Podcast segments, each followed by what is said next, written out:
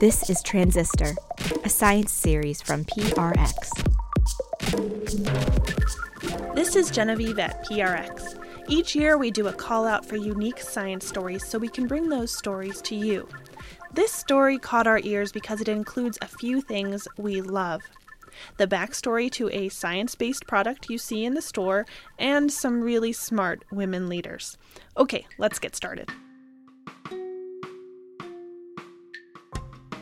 Well, it was in February of 1984. One of my employees came in and she said, You are pregnant. I dreamt about a fish last night. And she said, And it's you. It has to be. I said, No, that can't possibly be. That's Gloria Allen. She didn't take her employee's fish dream at face value, though she did buy a pregnancy test. But back in the early 80s, the test wasn't the neat little wand that we use today it was like a little science kit. it had a beaker, you know, and I probably read the instructions 50 times before I do it because I didn't want to mess it up. This tiny chemistry set may have been difficult to use, but it was the very first pregnancy test that a woman could do all on her own, right in her own bathroom. And I saw the little ring start to form. I got excited. I was like, okay, maybe this is really working.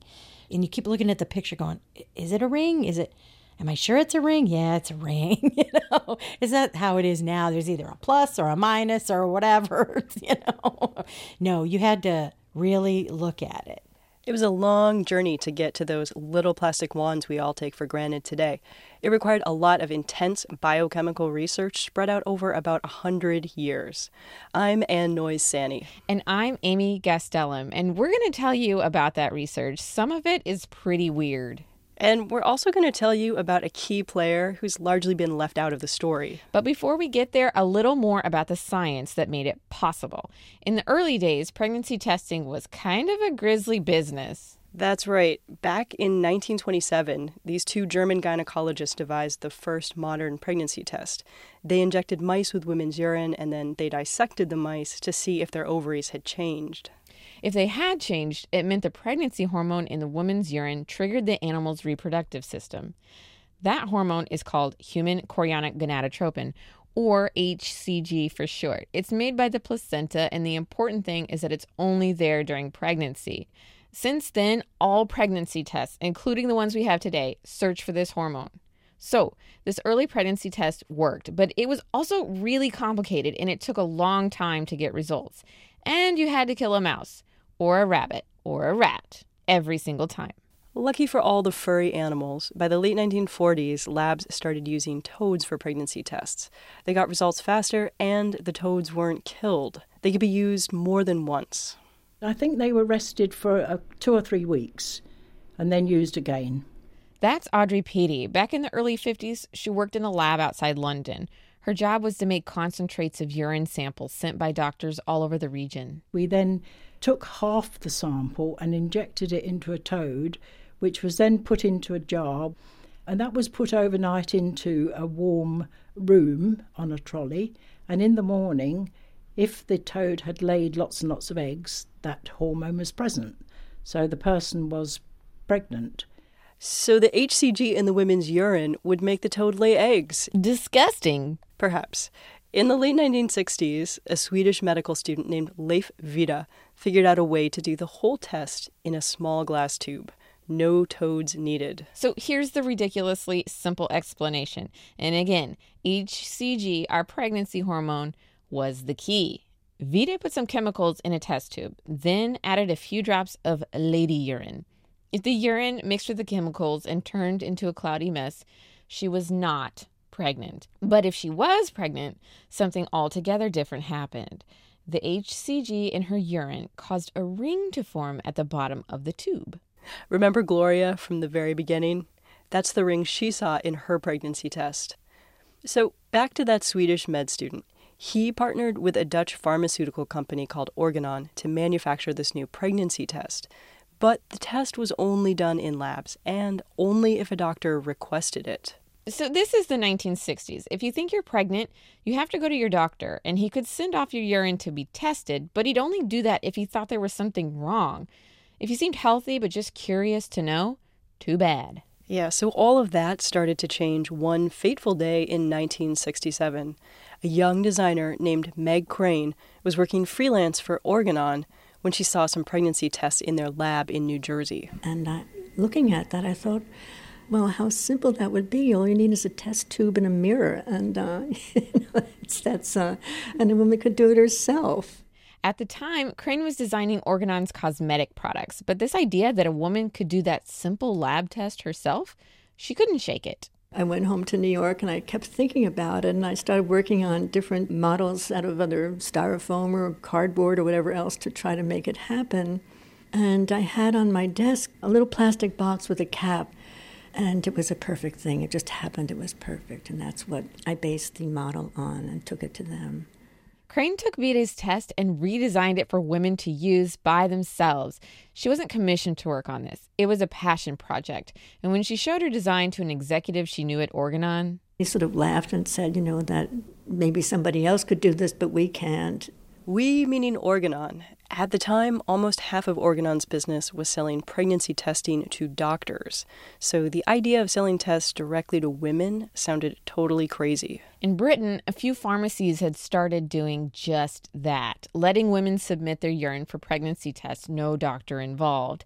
And not everybody was happy about that. An article from a British newspaper in 1969 warns. Women who apply for pregnancy tests to pharmacists instead of visiting their doctor may be risking their lives, the British Medical Association warned yesterday. So, this is a, a radical statement. It's not coming from a, a kind of quack or a fringe doctor, it's coming from the British Medical Association. Risking their lives.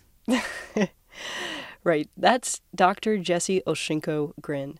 He's a researcher at Cambridge University and he studies the history of pregnancy testing. I mean, this really does sound crazy today, but, you know, the article continues that women who are not happy about a positive result might do something drastic like commit suicide. Doctors in the late 60s were convinced that women just couldn't handle knowing they were pregnant without a doctor to counsel them. But to Meg Crane, that sounded crazy. Why did you need a doctor who was inevitably a man?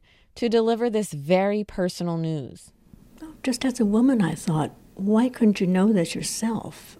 You know, for all purposes. You know, if you were young married and wanted to find out, you know, what's going on here, are you pregnant or not? And if you weren't married and were worried about what you'd have to do if you weren't, you'd want to know, period. You'd want to know yourself and not have some authority tell you this.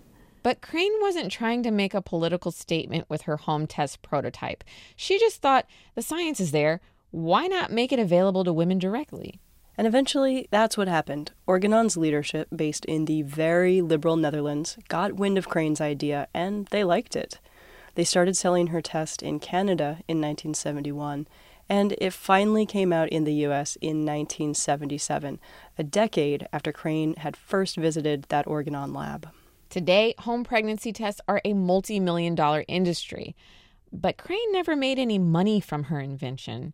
She couldn't afford to file for the patents, so she gave Organon the rights because she knew they could get the test into women's homes. By the way, we did reach out to Organon's parent company, Merck, to get their side of all this, but they declined to comment. Anyway, now it's hard to imagine a world without easy, private access to pregnancy tests. But Crane kept her role in all of that to herself and just went on with her life. And the prototype that she built and hawked around at Organon, she kept it packed away in a box in her apartment for 40 years. Until June 2015, when she put it up for auction in New York City. Sells to you, Christina, 4660. The buyer was the Smithsonian's National Museum of American History in Washington, D.C. So we're going to walk down the hall to our storage room. Alexandra Lord is the chair and a curator of the museum's History of Medicine and Science collection.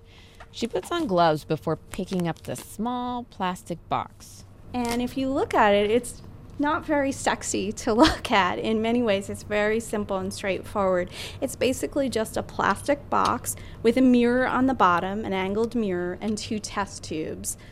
It's a really interesting comment on how someone who's not a scientist, Margaret Crane was a graphic designer, can play a major role in getting a scientific product into the hands of the general public. Crane's prototype started as a paperclip box. Now it's being handled with gloves and humidity control. That's right, it's taken up residence among our nation's most prestigious medical artifacts. One of the things about being a historian is that we're always looking at something in hindsight, and at the time, we don't always recognize the major breakthroughs that are occurring. So sometimes it takes 20, 30, 40 years before we really understand how important something was.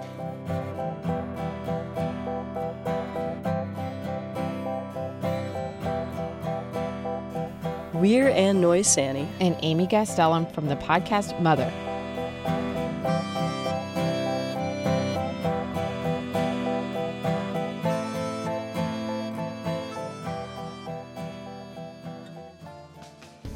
Hear more of Anne and Amy's work at motherpodcast.com. Next time on Transistor, we begin a special series of five episodes called Trace Elements. Two hosts, one adventure, an off road trip into the science that connects us. Here's a sense of what's coming. You'll meet a man who went through multiple operations, and while recovering from these procedures, he died in the hospital. When he woke up, things got really weird. That story coming up next time from Trace Elements. Transistor is brought to you by me. I'm Genevieve Sponsler, PRX Chief Content Officer John Barth, editor Andrea Mustain, and audio producer Josh Swartz. We are supported by the Alfred P. Sloan Foundation, enhancing public understanding of science, technology, and economic performance. More at sloan.org. This is PRX.